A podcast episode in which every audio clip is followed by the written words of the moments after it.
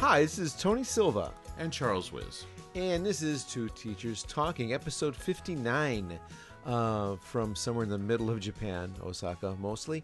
And uh, Charles and I get together, we talk about teaching, uh, teaching English in Japan, uh, general teaching problems, things that baffle us, things that uh, uh, we can't figure out, and things that we have kind of sometimes figured out, but that today's not going to be one of those days. Um, something a little bit different. Um, we have um, a special guest, and we'll be talking about teaching um, places, not so much spaces, not classrooms, but uh, places. And uh, listener slash spouse, Alison Kitzman from Kindai University. Um, a conflict of interest warning here. Luckily, not so much with, with, with this. Not in the relationship part, right? There's no conflict there. But uh, talking about, um, you know, things like, uh, well, the, the building.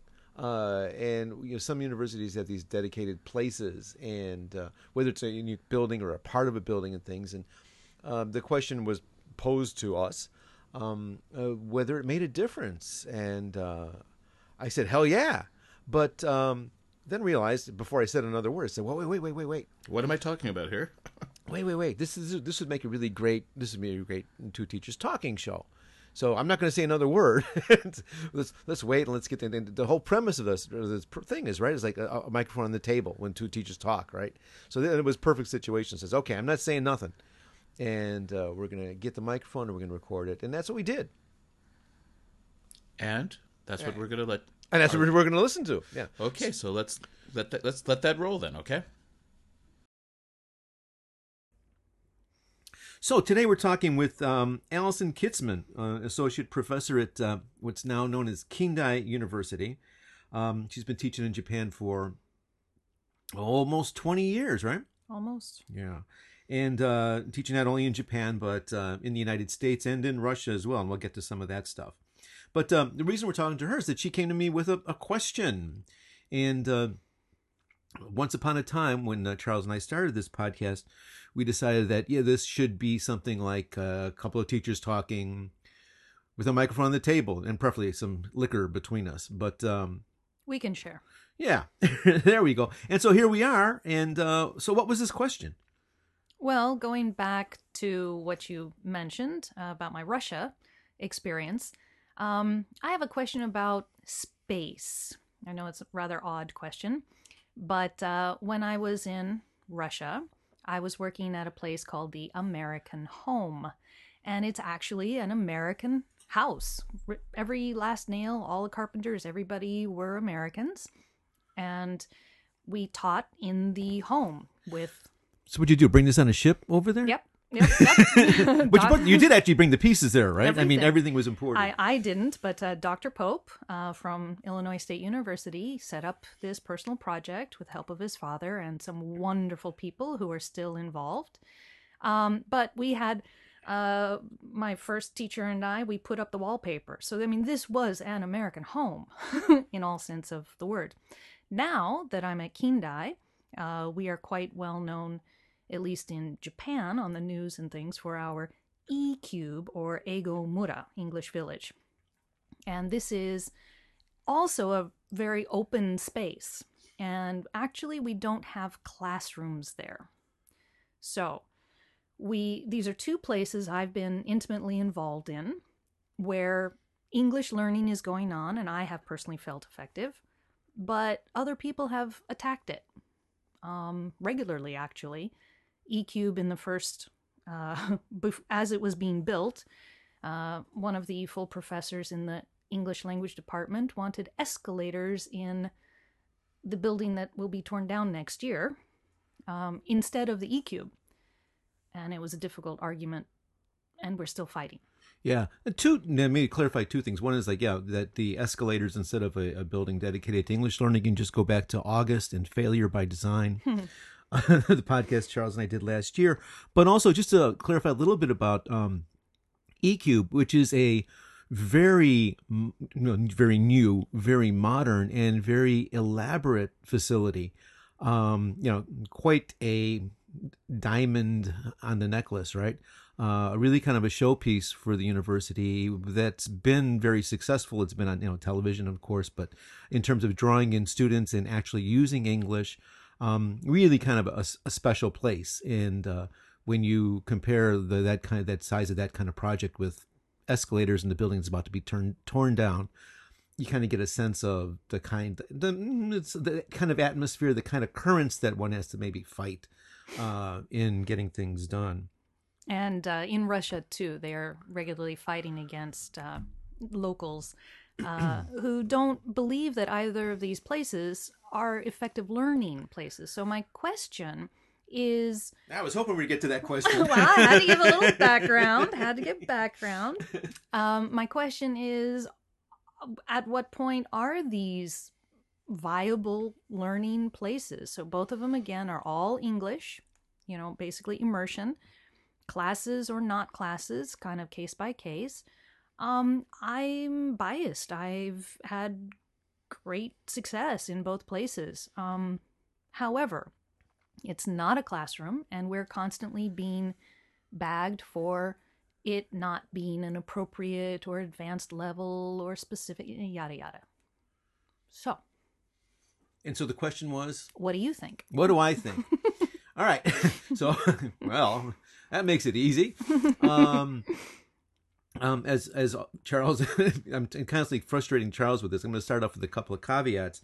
Um, one, just to another, to underscore and remind that, yeah, we're not talking about classroom space per se.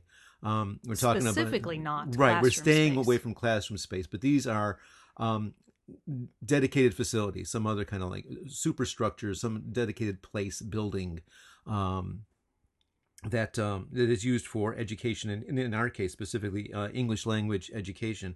Um, secondly. Um, a lot of this is psychological, and we're not psychologists and make no pretense of being, but um, a lot of the things that I'm going to talk about is, is kind of be tied into psychology and uh, the mindset that's involved with learning. And then maybe third, um, probably also worth mentioning, um, kind of in contrast to what, what, what Alison mentioned, where you, and, and it's kind of a good point, um, that we are talking about shifting sands. Um, the difficulty that she mentioned, people who, um, in their mind have a much more traditional approach to education. And it is the, the classroom that we have in our heads for the last two hundred years, with the teacher in the front, with the blackboard in back of him or her, and a classroom full of rows and uh, aisles of desks with students behind at them, writing, taking notes from whatever the teacher's writing on the board, just spewing in front of the classroom. Um, some people have that as their ideal. Um, and at the other end of the spectrum, which we haven't seen too much of a glimmer of in Japan too much, I think Kyoto University is doing a little bit with this type of, with virtual, a couple of universities in Japan are doing this. Um, but people who very, uh, who these days, uh, talk quite frequently about the disappearance of the classroom and the classroom becoming a virtual entity. Not here. Um, well, not in our lifetime for sure. but but, trying, but, but but those but those are the currents, and those are the, the trends, right? You've got the very the, the very staunch traditionalists, and you've got the you know the forward-seeing modernists, um, neither of which seem to sit well with the present, which is where we're stuck, maybe not unhappily so. Um, but yeah, so with those caveats uh, to talk about it, I think to answer the question, I think um, that from a student perspective, which is usually where I come, try to come from. Uh, with the mindset of learning, I think that a dedicated facility, a, a special place, and then I'm not talking, again, not a classroom, but a, a exterior, a place that you go to that is dedicated to um, at least education, and maybe even better, something that's more focused on what it is that I'm studying or trying to learn, whether it's a foreign language, or whether it's engineering, whether it's violin, or whether it's karate. And it's a dojo, right? And I think that's a really good example. Um, when you, you know, studying martial arts, whether it's judo, aikido, karate, um, the dojo is a special place. And I don't think it's too much of a reach to extend that to academic learning, or certainly not language learning, which is kind of a bridge between pure academics and practice. Um, But to uh, enter um, a dedicated facility like that requires and invites a mental shift um, that I think is, can provide a real enhancement to learning and teaching. And I think it, it, we talked about the student perspective, but I think it makes a difference to the teacher too. Um, for the teacher and for the student and for the class experience, it makes a big difference whether it is a rented room in a community center, um, whether it's the back room of a, a clothing factory. And, you know, sorry, Kisei, I know you never listen to this, but, you know, a, a friend of mine who does um, private lessons, a little bit more organized, but he's got, he's got a class of ten or twenty students to get together um, to study English. And yeah, and he's, you know, he doesn't have a lot of resources, and yeah, they meet together in one of his back room of one of his friend's factories. Um, and you can do that. And I've, I've been known to, I've been quoted as saying that, yeah, a good teacher doesn't, it's come back to bite me. A good teacher doesn't need all that crap. He just needs a, you know, a little piece of ground and a stick and, and a willing student, you can teach him anything. So, uh, I firmly believe in that. Yeah, but why make it harder than it has to be, right? We're trying to make it easy. We're trying to optimize things, not increase the challenges we put in front of the students, in front of the teachers, right? So one of the things specifically about E-Cube, when we set it up almost ten years ago now, uh, Kitazume Sensei is the mayor, and uh, we are absolutely rooted in the philosophy that we don't have actual classes there. The uh, freshmen, all six thousand plus freshmen at Kindai, all have an assignment, actually four assignments, to go to E-Cube twice a semester, specifically to break down those motivational barriers. So you're talking about um, psycholo- psychology, psychological issues. Yeah, it was about affective barriers and getting students motivated and getting them out of the classroom into a space that they don't perceive as being a learning environment, specifically to break down their barriers. And you can see it's exactly those types of things that you just mentioned as positives, which would drive these other people crazy. Right, because they're intangible. Right, because it's not a classroom. How can how can be anything? How, how can any yes. learning be taking place? Because there's no classroom. Yes, escalators would be far. There's more no class. There's no homework. Useful. How can they be learning anything? Right. So it's a dedicated space, again, um, and students, whether or not they're motivated, they are required to go as freshmen. So that's kind of giddy, giddy, kind of in between whether or not that's motivated or not. I mean, are we helping them with their motivation by being in a non-learning? Because here in Japan, a lot of the students have the same philosophy as those traditionalists, right? If they're not learning anything, they feel that too.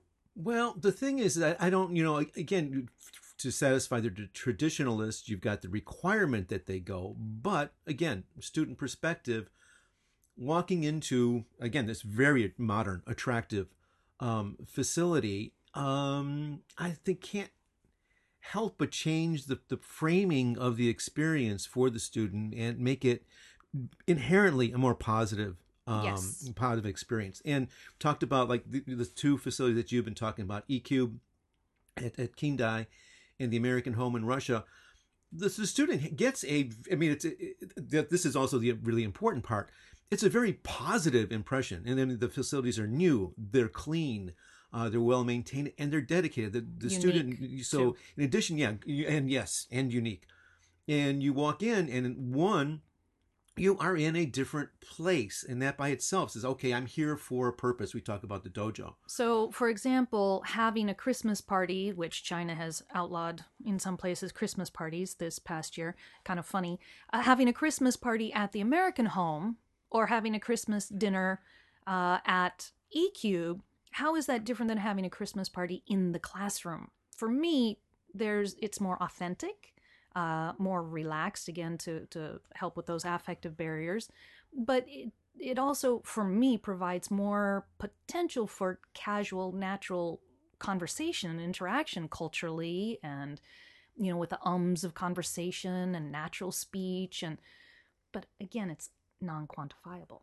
Yes, it's all a lot of intangibles, and it's very, very hard to quantify. And you talk about... The, but the thing with the E-Cube and the American Home is like, yeah, party or no, that, that type of facility and that kind of structure, like like E-Cube specifically, um, lends itself to that kind of naturalness. And having a party in a classroom um, maybe may have like a much bigger effect because it's so different from what might be going on there most of the time. in reality or in the student's mind too, right? So again, if they're going to E-Cube, they're already kind of halfway toward that party state or that informal state where uh, there's a that different kind of learning taking place and uh, different kind of input and exchanging it. I don't know. Are they getting it? You, I mean, you're there. I mean, what do you see? Well, in my Russian experience, I think that it was, especially when we started, wow, oh my gosh, twenty-five, twenty years ago. Mm, um, more than twenty. More than twenty years ago, yeah. Uh, this, is this is already twenty fifteen. It's twenty-five, huh? Yeah. No, two oh. years. Anyway. Um, so it was quite phenomenal, but it was quite a privilege to be associated with the American home. And yet it was also, on the flip side, rather a danger. Um, so that privileged nature was quite a lure for some students. And they came not for English so much as just being associated. So we bumped into that problem a bit. However, now it's well established. And it is, I'm sure, a little bit about privilege still. But it seems to be extremely successful. Um... And again, there are there's universities in town, a polytechnicum. There's all there are all kinds of other places to study English. Um, but again, this is maybe more authentic. We have native teachers there. Same by E-Cube. And E-Cube also very successful. I think it also, um, and we'll talk about, like, this is actually a bunch of vectors kind of thrown together. So you've got the student's idea, impression, walking, coming into the one of these facilities, and their perception uh, changes the way that they look at their own learning and their own behavior. Hmm. But it also, there's a halo effect that it changes the way they perceive the teacher as well.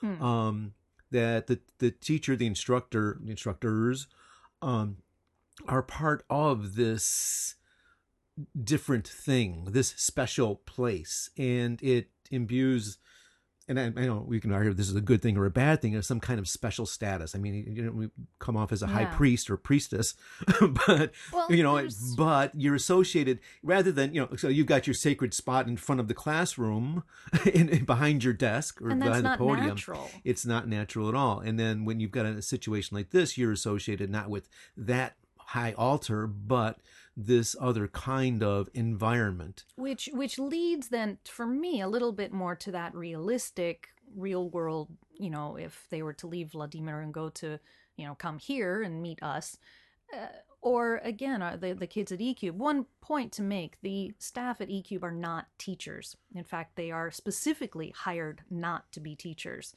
They are native-speaking staff, young, who can relate to our students. They're speechers. They're speechers, mm. yeah. Um, and they get along with these students, and they make friendships within the E-Cube. And again, it's much more real. So we answered your question yet? No. I told you what I thought. I can... um. Maybe just kind of riff back and think, like, in my memory, right, in different uh, teaching and learning environments and things. And I'll just go more re most recently, because we, Alison, you and I were both in, in Russia a few years ago, and at visiting the American home and uh, the University of what? Vladimir. Vladimir. Vladimir, Vladimir State named University. After somebody else who was not Vladimir, but anyway. He was a prince, no, uh, Prince Vladimir, but uh, Vladimir State University. Okay, yeah. So um, we, it was, uh, we were there pr doing presentations. Allison was very involved, again, with the American Home, doing like some teacher training, because they have a lot of their teachers there and helping them along. Thank you. And, and um, well, a great, you know, great experience, but going from the, um, you know, in hours, from uh, the, in the warm, homey, no pun intended, but uh, uh, environment of the American home, uh, which which come from not only because we're American, yeah, but it's just it's, it's a very homey. There's a kitchen, right? And it, yep. the teacher, the teachers, and the students are playing games at and the at the kitchen table. It's birthday like, parties, and yeah, yeah, it's like that. And then we and were the trucked we were trucked off to the University of Vladimir, which was. Um, like a lot of the older buildings like here. The building we were supposed to put escalators in. Yeah, I, rem I remember that building. Yeah, stark, stark. You know, you yeah. talk like really. It has a very definite Soviet atmosphere to it. But the same kind of, you know, and yeah, we were doing presentations in that exact kind of classroom, fixed desks, uh, teacher's desk in front of the room, blackboard in the back. And yeah, it was eighteen fifty. Uh, no change. And but no change anywhere. You'll get exactly that same classroom here or in the States or yeah. in Laos. Right. And uh, so in addition to the classrooms, um, the, the facilities themselves, right? And actually, when we were at the University of Vladimir, there was some, we're in the middle of some kind of festival because there were yes. the balloons yeah, was their school festival. Yes, everywhere. Yes. And it, but, but I would hardly describe the atmosphere as festive because you're really talking about some Well, we were older, doing a conference. We yeah, but but the but the, the atmosphere was pretty dour. I mean, it was it was dark and gray. Well, and it's raining too. Anyway, my I guess sort of my question at the crux is how what to say against these the detractors. Again, you can talk about motivation, but it's unquantifiable. You can talk about realia. Um, you know, again, at E-Cube, we've got a cafe. At American Home, we have a kitchen, um, native staff, all of these things that lead to more naturalistic conversation and English, et cetera, et cetera. But again, that's unquantifiable. Well, I think, I, th I think there you've got a, a real hard sell, and then for two reasons. One is, is the quantifiable aspect of it. Yes, it's you, you, all this is very intangible. Um, and how do you quantify how m much this is affecting a student's learning?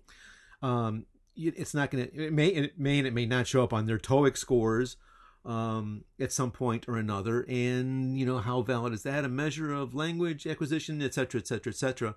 So the quantifi quantification is one aspect of it. I think the other part of it, the second part of it, which is almost un unrelated to what we're talking about, but um not at all at the same time, um the the very nature of language learning and language teaching, mm. um how that is taught. And it, it, this goes in back, not, and it's not just the, the buildings, right? But the whole idea of uh, the structure of your ninety minutes, um, what your class um, activities may or may not be, um, how much homework do they do, well, how, what are their tests like? I mean, there's so much there that's at odds with what we believe or experienced be, ourselves, right? And to think to think is the optimal way to get language learned. But as you've been, as you mentioned, the wave of the future is at a computer. It's on the students' smartphones. It's there are so many other ways to learn, mm. and they're coming, and people aren't very pleased, in my experience. Well, change is always scary. And change is always scary. Whether you're going to do it like with a with a full, as you talk about, like eliminating the classroom altogether, or just getting rid of the classroom itself, or even something as simple as, you know, we Charles and I talked a couple of months ago about the flipped classroom, and you know, what, what ah, does that right. exactly mean? And yep, yep. Uh, you know, and I'm, one of my things is student autonomy and like students controlling the class and having a lot of control over the syllabus and so forth and so on.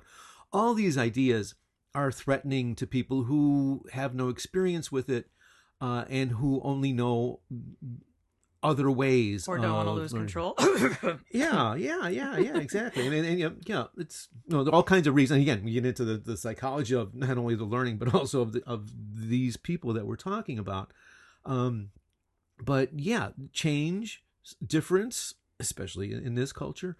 Um, the unknown, and you, as you said, the lack of control, all that can be really scary stuff. And when you couple that um, that kind of change with um, capital investment of a new building, like they did at uh, at your university at, mm. at Kindai, um, that's going to rattle some cages. And uh, Uh, how you fight that, I don't know. I think you know the, the way you fight it is like with quantification, but I, I can't do that. I can't do a cost-benefit analysis on a new building and, and enhance student learning. Um, I don't know that anybody could, but I'm not. You know, I can't even think about it past that first step. So, um, I can and I do and I have to in those meetings uh-huh. and whatnot, as I am the vice mayor of the E-Cube, uh, and so we do talk about those things, but. And we do, we've talked about trying to quantify with TOEIC that you mentioned before, which is virtually impossible. Um, as far as like cost-benefit analysis, we get a lot of publicity. But again, that doesn't address the the tangibility of learning the English, or the value, not the tangibility, I guess, the value of the English that they get. I'll tell you one other thing there. We have a cafe with Japanese staffed uh, cooks and servers and things like that. Every one of them has learned all of the cash register English in their time of being there. So they're Japanese. That's not what they are hired for, but everyone has to speak English there, I'm to the best of their ability, including the cashiers, and they've all learned English just by being that, being there. And they feel more confident, and they smile when we come up, you know, after a first week or two of being shy. And just even that, hitting one or two people, to me, is just invaluable. It's wonderful. Well, then it sounds to me like if you're trying to reach these, you know, the, the people, the, the naysayers, the deniers, mm. um, the people who are against the thing, I think, um, and you're in the position to kind of do it, I, th I think that the task falls to you in your free time is to, um, or enlist somebody else to construct some studies that would actually be able to do that type of thing, test. Again, not using TOEIC scores, but use specifically the kinds of English that these people would learn. And you could do it as something as simple with the, with the, not with students, but with this, with, as you just said, with the cook staff.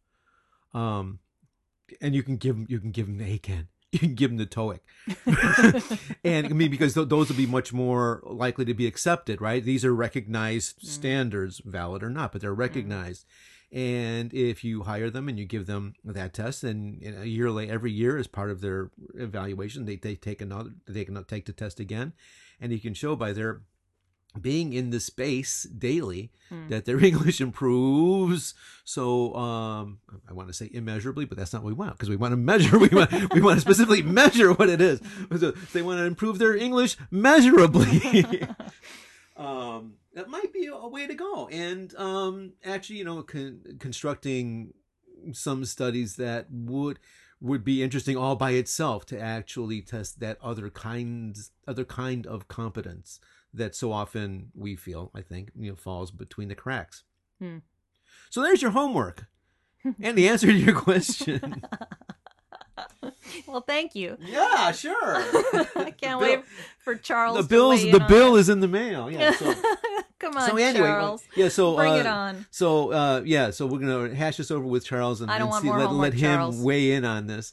No homework, decide. Charles. But uh, yeah, the other thing I, you know, it's like yeah, we didn't get to talk about, and, and we are running out of time and things. But we talked about the American Home and Vladimir and, and E-Cube and things. But going thinking back about my past, and maybe I should wait say this for with Charles, but.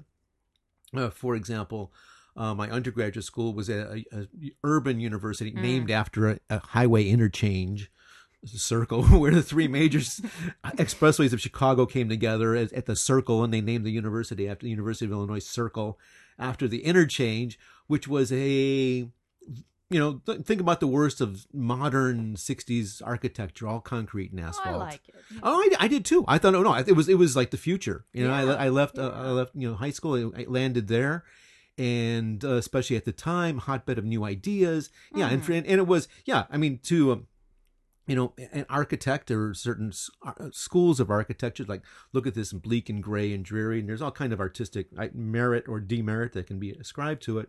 Uh, but for me, being in that place and the drama of that place and its architecture compared um, to the very traditional high school that you went to, right, right, it was a new this.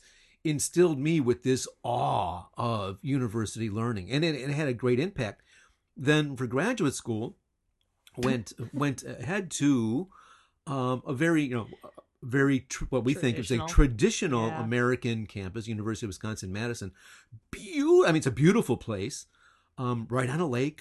Um, and the English department was in a building called Bascom Hall, which was at the top of a little. Of course, I'm from Chicago, so everything's a hill, right? Yeah. So, but it was at the top of a hill that you had to walk up, and which was beautiful in the fall, but man, oh man, in the winter. But nevertheless, going from that modern modern architecture to this hallowed, um, so you could respect the place. hallowed. Yeah, and it changed the way that I approached my classes. Absolutely. That, that I I know for myself, my experience as a student, that going to these different places changed my educational experience and change the way I approach my study. So just to check, so you really enjoy the open space of Circle. You also respected the hallowed grounds of Madison. So what did you think about the uh, building we've taught at at Kindai, the one that's going to be torn down soon? That was quite the um, interesting. Oh, it's just it, it it is like it is like any old school building almost anywhere in the world. It was, it was the same as the buildings in Russia. It was the same as the like older any high school in Japan that's built like in the forties, fifties, and sixties or and not before, been modernized since. And not been well. Something. I mean, there have been some token modern. They put new desks or new windows in some rooms. Some rooms, and but does yeah. that depress you walking into something like that as a teacher? Of course. Yeah. Of course. Of course, and it, and I think it depresses the students too. Yeah, it it, it sends a message. It's a, this is not a, my my experience here is not a priority. Mm. My learning is not. They don't. They don't. Somebody doesn't care. Whoever's in charge of this place, mm. they don't care. Look at this place. Mm. Look at this place. Look at, and and, and again reflects on you know the, the student attitude and it, it their attitude the to the teacher, too, yeah. the teacher toward the students and the students toward the teachers. Yeah, we're all sitting in this miserable room. Mm. Um, which may or may not yeah, be adequately heated or hot or cooled or lighted. Um, all of it. Yeah. Drafty, noisy. I, I another camp university I was at where they had the construction going oh, on in yeah. the hall outside. I could not conduct my class because they were, there was an air hammer going on the wall of my classroom. And of course, you know, I asked to say anything is like another room's like, no, Shogun, I mean, please, too bad. Uh, too bad. Do your best. And it's like, damn. Well, and that's why we're knocking that. And there we are. So but, space uh, so, yes, does. I, so make I think it's. I think difference. It's pretty clear. It makes a difference. And it also motivates the teachers. It's huge. Or the staff, as well as, yeah, fresh and clean. Also. So the job, and not and again, not to put, you know, not not kidding around before, but like to not to put it entirely on you, but yeah, the job, the t one of the tasks is to yeah find out a way to quantify how these things make a difference, and maybe Charles will have something Charles. out of it. It'll be make Charles's it easy, homework. Charles, Charles, this is your assignment. Yeah. All well, right. Well, thanks, Alison. Well, thank you. Thank mm. you. I'll keep working on it. Yeah. Well, good luck. Shout out to all my good, homies good at the luck. American Home and at Kindai. But there's progress, right? I mean, American Home oh, is, is, is is continuing, and oh, yes, uh, E-Cube is getting more and more recognition. And yes. some of the old, a lot of the old buildings at your university are yes. getting torn down and being yes. replaced by new stuff. Yes. So that's good. That's good. That's so. good. Yes. So okay. So we we can end on a somewhat positive. So I have note. no homework. Yay. Yeah. We'll leave it to Charles to quantify okay. this stuff. It's up to Charles. Thanks, right. Charles. Okay. See you. All righty. Ciao.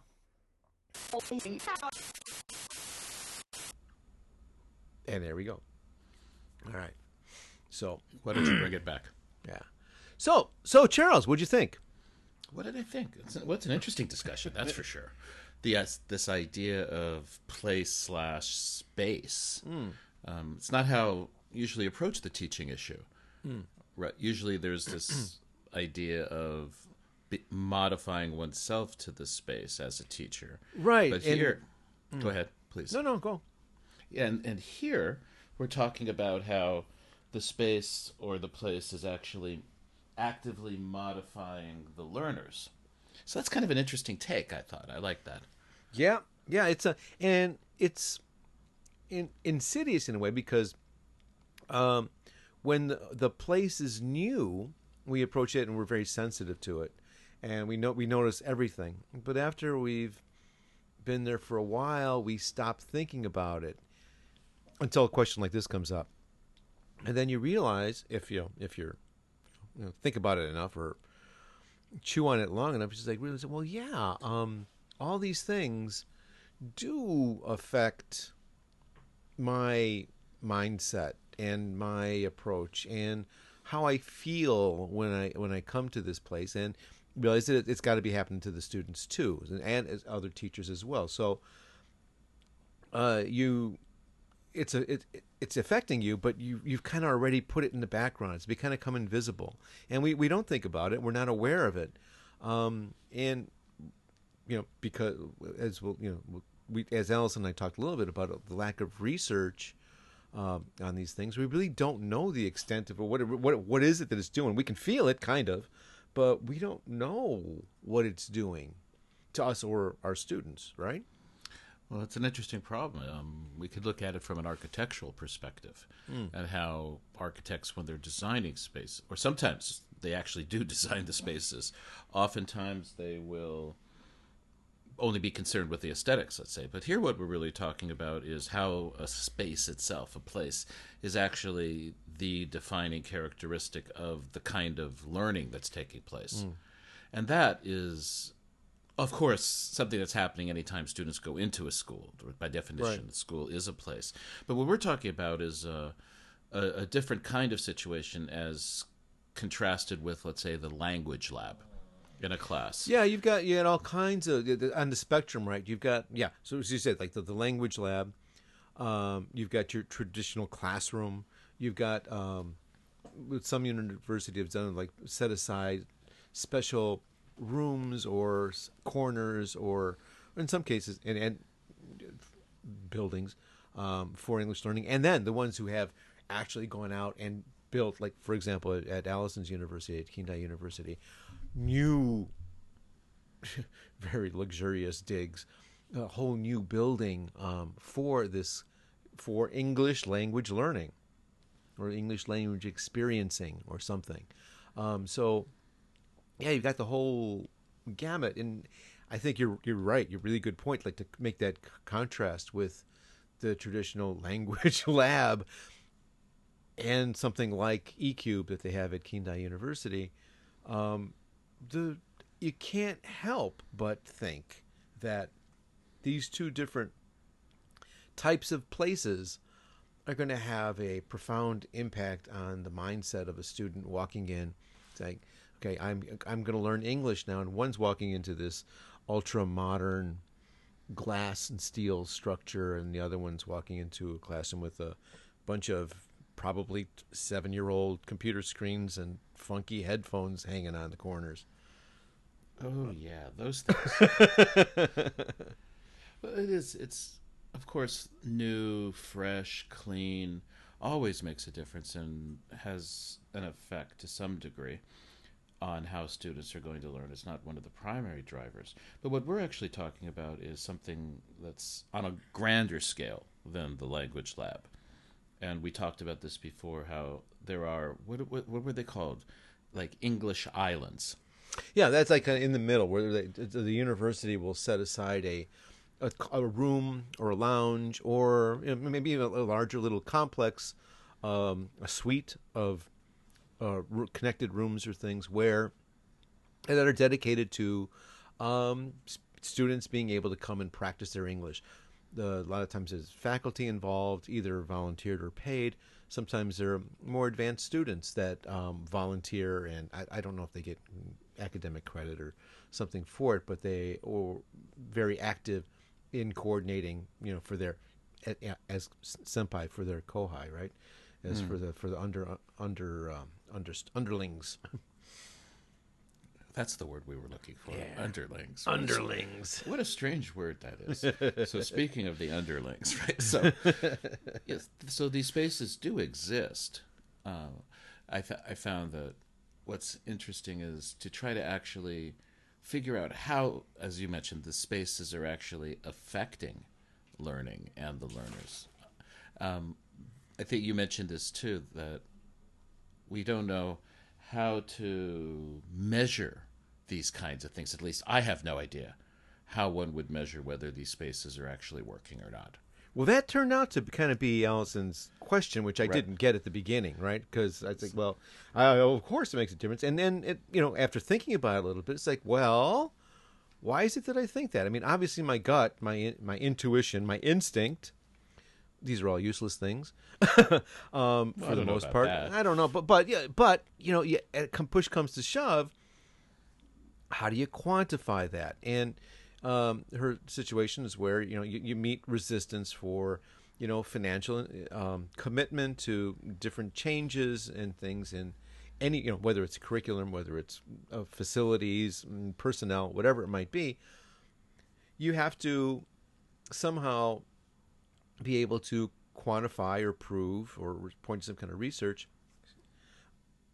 that um, that it's going to have the benefit that you're claiming. How do you quantify that? Well, what benefits are you claiming? First off, right? Student, what what are we looking at? Is a great question too. Right, to exactly. They're they're real effective things, not effective, but effective. Students feel better. They talk more. They communicate more. Or, or do we measure this by increases in vocabulary level, TOEIC scores, TOEFL scores, or is there something else that's intangible that's going on that really couldn't be measured that way in a quantifiable um, way that is still benefiting the students? Right. So uh, there's a lot to be said. I think you called, what did you call this? The speechers. Right? Mm-hmm. These are the people who are in E-Cube who are not teachers. They're young people. And almost like one could call them like peer, not peer counseling, mm.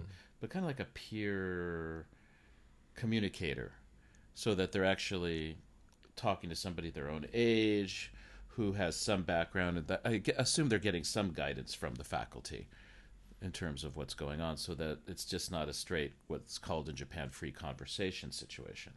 But yes, how... What what are the positive effects that are going to come out of this program, and then how would you measure them, mm. and would they even be visible? Right, and, and it's something that it's a, a re, it is a real problem, because you've got, like, for example, in this case, and I, I, I don't know the history and I don't know the politics involved, but you've got um, an institution that's making a huge financial commitment.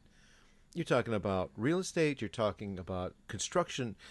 Design, and I think it was an alumnus that designed it, but so I mentioned they got, got a little discount there. You know, drew it on a, on a napkin. It's at a, a Bonenkai or something, but um, uh, it's I mean it's a huge commitment, right? I mean, space, time, money, um, and that's kind of a lot of pressure to, let's say, okay, how, we put all this money into it. Okay, now where's our results? Um. Our students aren't, you know, and how do you measure that? Um, you know, the success. What does success look like? And it, it's, it's it looks different to everybody else. It's like, okay, our student scores, English scores, they're still terrible. We spent all this money into this new building, and our students still can't speak English. Who who are we going to hang for this? Well, it's still uh, not as scary as the test scores went up, but the communication level hasn't shifted at all. Well, that's the whole thing, right? So, well, is, is it going to be the test scores? What does success look like to you? Is it going to is, is it going to be how many how many kids got jobs? Is it going to be, um, you know, some kind of intangible image of the school where people compliment, uh, send letters back and say, "Oh yeah, I was in your campus, and then this this E-Cube thing is beautiful." Is it?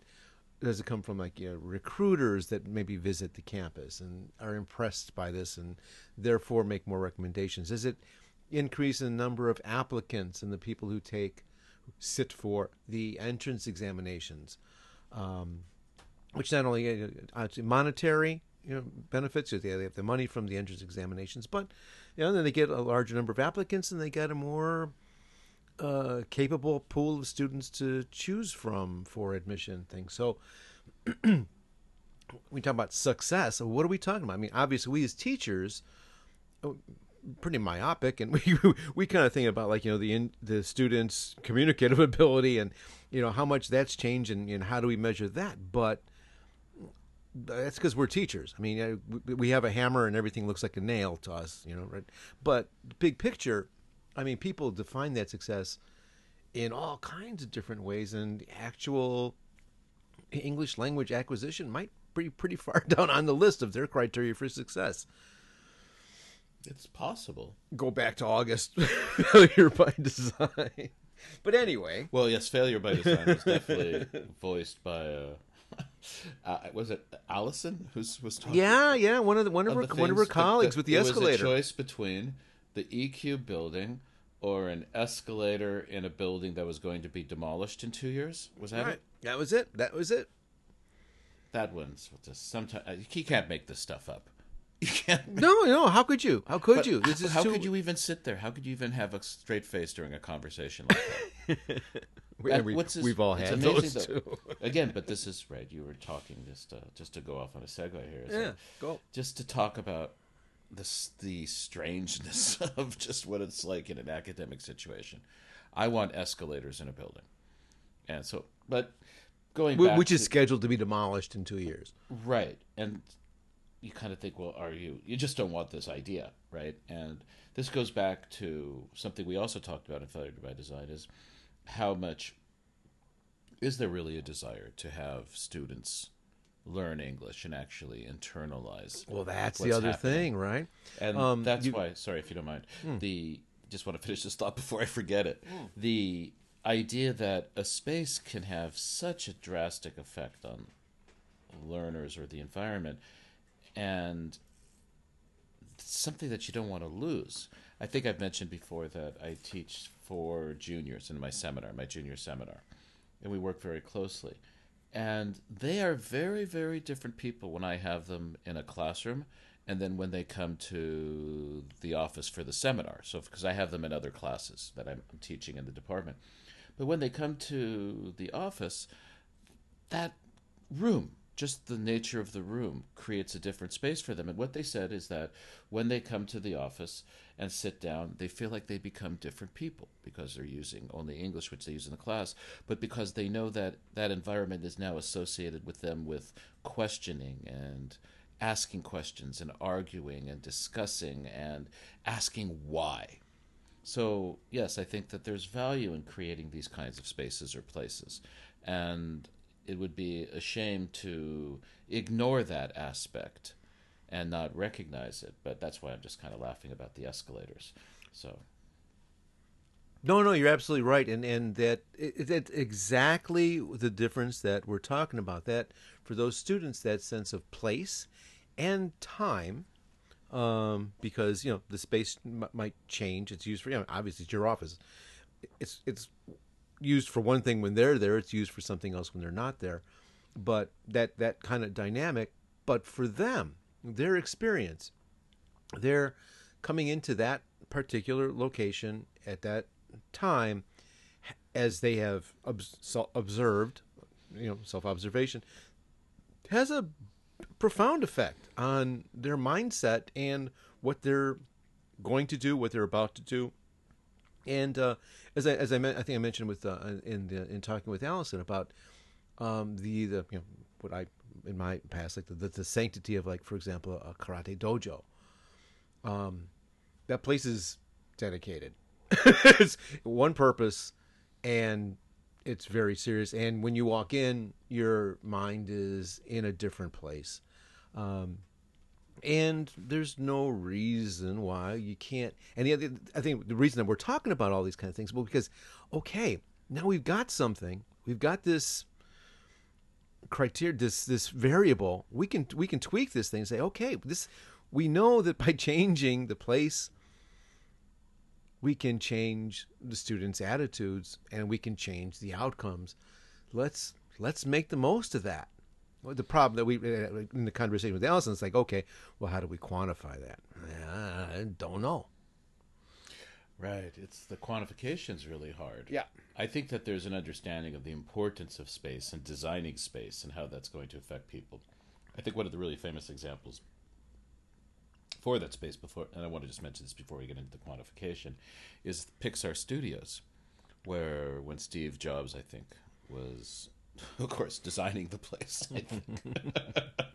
Try and stop them, yeah. Yeah, exactly. And set it up in such a way that to go to the cafeteria or to go to the restrooms or to anything you needed to do in the building, you had to go through a central area. And the idea was to increase the bumping, the amount of bumping. Mm-hmm. So people bumping into each other and talking and stopping and sharing ideas. And that's one of the things that's going to happen in these dedicated spaces, because it's understood that English is being spoken, and by its nature, languages have the values and attitudes and ideas that, you know, exist within that language system, and that's going to be within that space. Right. And that is incredibly valuable. But, you know, there's also another thing, Tony, I think that's really valuable here, and we have to think about this in terms of quantification too, is the fact that students get to then turn it on, turn it off. You walk in and you realize, ah, it's time to change. Right. And you walk out and it's time to go back into the real world. But you can walk into that building at any time. Mm-hmm. Whereas in a classroom, we're completely constrained by time. Mm-hmm, mm-hmm. So the students' attitudes are already changing. Ah, that's where I go. That's the English space. That's the English world that I have access to. And that has a lot of advantages. So the question really becomes, how do we measure this, let's say? How do we, right, again, when someone says it's a success, what are we doing and what's the criteria for success? What are the criteria for success? So I think we're going to end up in the self-reporting area mm-hmm. to some degree. Is it, how do we, what do we do? What do you think? I, I, I would think that this kind of space, it's an alternative idea. And I would not like that space constrained by, constrained by TOEIC and TOEFL tests as well, a measure of yeah. what success is, which I think is what will happen down the line. And, you know, you could probably improve TOEIC scores and TOEFL scores a whole lot more effectively and efficiently in just a listening class. Mm-hmm. So it's going to be an interesting thing to see how people are going to measure what's actually going on. Right. Any and ideas? It, well, well, no. Sadly, no. And then, um, so there we because, are. Okay. Because you know, because of the idea of, you know, again, defining success, right? Some people are going to define it by those test scores. Some people are going to define it by other other parameters, like, um, for example, students finding jobs, um, applicants, numbers of applicants, uh, um, centimeters of newspaper coverage. Okay, but um, if we... did they use? I mean, you, all all those different things can be used as criteria for success. And again, you know, we, okay, as you know, we as much you know say, well, at least at least the TOEIC scores and the TOEFL scores uh, are related to English. Um, of course, we would choose very different criteria, but that's how it looks to us. Um, it's like the five uh, blind guys trying to describe an elephant to each other. One guy's I thought it was three guys. Uh, I think it's five. One's on the trunk. One's on one of the legs. Maybe it's only three. And one's I guess on so, the tail. Maybe well, what one's about on the side. The ears, the stomach. Yeah, we got five.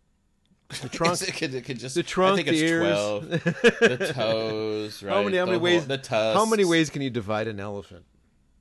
Probably a lot. Well, that's but every, but everybody's got a different perspective, right? And everybody's got a different idea of what success is and what what it's supposed to be. Um, and it, w- even beyond success, you've got the university with a um, well, as any institution, with limited resources, and those resources are, you know, hardly fought over. I mean, people, you know, kill each other, right, um, for those resources. And, um, yeah, anything that's going to, to this cause is getting taken away from somebody else's pet project. And um, so you're going to have, on the one hand, um, people who are like, vying for those for those resources. Um, you're going to have people who just fear change. Any kind of change is bad. We don't want to. We, you know, it's like, I did, we didn't do this when I was in school, so it's not necessary. Therefore, we don't need to do it now. Um, yeah. So you, stop trying to introduce this idea of the pencil. Exactly right. Because charcoal was good enough for me. It's good enough for my kids. That's right. Um, and you know, also you know, going back to you know what we've talked about so many times. Stuff. Yeah, I think there's also. Um, even a little bit more negative tendencies, a little more hostility toward, you know, this being used for English. I mean, there's a lot of people out there who really do not value uh, English language education. Um, and it's a waste in their right, mind, the, right? Right. That's like the same people in the United States who feel that language educa- foreign language education is not a priority and it's not important to the schools. Or, yeah, go and make it on the list, right? Art, music. Right, and, take, and, yes. and of late, science. Well, that's the least important topic. That's just, why did we get rid of that years ago? Let's replace science yeah. with yeah. If you believe else. Science, that's, right. That's what they say. Yeah, and there's no factual reasons that you should believe science. Ah! Oh no, we have gone down the slippery slope into perdition. Yeah, yeah, yeah. Okay, we're, we're into this. So pull us out of despair here. Right. So let's pull ourselves out of this a little bit and. Talk about more, okay, as educators, as teachers, how would we try to measure success in one of these spaces? Yeah, that's what I don't know. Right. So I don't, and, and this is one thing that that bothered me is that the more and more I thought about it was that uh, I made, you know made some other connection. I realized how often um, here I am, you know, chortling about like the importance of science And here we are, like you and I are talking about this, you know, obvi- the, what we think is, well, it's obvious um, importance of this sense of place and how it can contribute to uh, effective learning things without a shred of proof. Right, Total, that... Totally on faith. yes, yes, right, exactly. It's, it's, it, totally. There's nothing. I got nothing. I got nothing here. Uh, but yet, um, you know, gut, uh, instinct, what do you want to call it? Instinct, just intuition. subjective to intuition or feeling is, yeah, this has got to be important. And and we, we do this a lot and we don't realize it, right? So, for example, student writing, um, proven. Teacher correction of student writing does not help them become better writers. Teachers all over the world are suddenly shivering because there's no reason. Are out there with a little red pen, a little red pen, correcting those errors, and it doesn't help the kids learn. Um, the flip side of this, though, Tony, is hmm. that I've read these studies also, is that it has no, there's little uptake, but the students really want it, and they will evaluate teachers lower who do not mark their papers up. Hmm. Yeah. Yeah. This. And so in that sense, you know, it's like, well, you know, okay, there's the research, but then the reality. I, yeah, I don't know. What do you do? Yeah, yeah, yeah. Well, that's and so in this the... situation too. Like, we, okay, there's no. I couldn't find anything. Um, I was looking, I was looking for uh, research that kind of like tied something to what we were talking about, the sense of place with um, um, learning. It's like, yeah, nothing, zip. But yeah, so. We're running on faith, I guess. I don't know. Um, I don't like that idea, but I don't know that we have a choice. Yeah, it's it's an interesting one. That it might be that we need some new metrics. We need some new yeah. ways to measure. Mm. Or maybe it's old ways of measuring that we just have to reintroduce. For example, self-reporting in terms of motivation and attitude towards learning and interest in the language and... Or, I'm not sure, but it is an interesting, interesting question because, like you, I have the same initial gut response, which is, this is great. Mm-hmm. A dedicated building. Mm-hmm. Yes. And maybe part of it is just from, thank you for recognizing that there is a need for this, that there is a need for a place for students to go where they can feel that this is where I speak English, this is where I... experience it, because people will argue, and this is part of the argument for virtual reality, is that you can then provide a place where people can actually go and simulate what would occur if they went overseas or if they went into the target language's culture. Mm-hmm. And in a certain way that, maybe it's this Matrix kind of thing, but no, I like it. The, I like the it. E-Cube is a simulated space. Kind of, yeah. Right. And because it's physical, because it actually is there, existing in the real world, that it doesn't seem to be a simulation. But in reality, that's what you're actually doing, is you're trying to simulate as much as possible. And this is what Alison was talking about with the American House, mm-hmm. is kind of this simulated space where people can then immerse themselves, like in immersive reality, virtual mm-hmm. reality, in the target language, culture, and space. And I think um I like actually, that idea. I like that. Yeah, they're you know, it's it's who was it who wrote The Poetics of Space, which was an interesting book looking at just how space affects things. Um but yes, it's it's a simulated world. And it's the closest many of these students are going to get to in terms of their opportunities for speaking English. And then there's also a flip side here, which is that there are students who will not have the economic resources to go traveling overseas to experience cultures. So by actually creating a space within the university where the culture then becomes imported, I think is really excellent and gives, you know, kind of equalizes a little bit in terms of economics differences between students. That's also a really good point. Yeah. Yes, I would say so too. Of course, it's a good point. But the simulation aspect to... helps in a lot of ways, because in some ways, Tony, that's what we've been trying to do, where we try to do in our classes is to recreate sure those um that cultural kind of space. Because, for example, you always say, in my class, you should feel comfortable to ask questions. You should feel comfortable making mistakes, which are like it's two things right away that completely contradict everything that my students know. What? Mm. Mistakes are okay? Mm. Jesus, you know, they look at me like I'm some kind of madman, mm.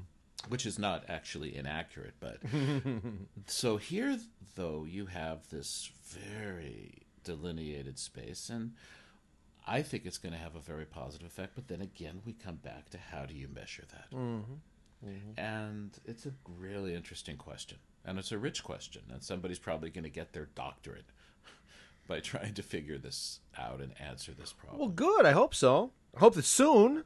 Soon. It won't be yes, me. We'd like some. We'd like some evidence. And, yeah. You know, also, there's it would be the really nice side. to have that. It'd be really yes. nice to have and, that. On this flip side of this is, I'd like the evidence that shows it's not effective as well. Right. Just find, me, what? What is? It, yeah. Let's fill in the out. gaps. Right. Right. You know, what, is it? What do we know? What, what don't we know? And what's what's right and what's wrong? Sure. Right. And is it a good expenditure? Is this a good way of funding, or take the cost of that building, God knows how much that costs, right? And would it been more would it have been more effective to provide that money to the next, you know, seven years worth of students who apply for overseas scholarship programs, or or Which give, one? or give teachers raises? God, no, that. no, that's a total waste of money, and there won't be any effect. And teachers are immune to economic considerations mm. and concerns, right?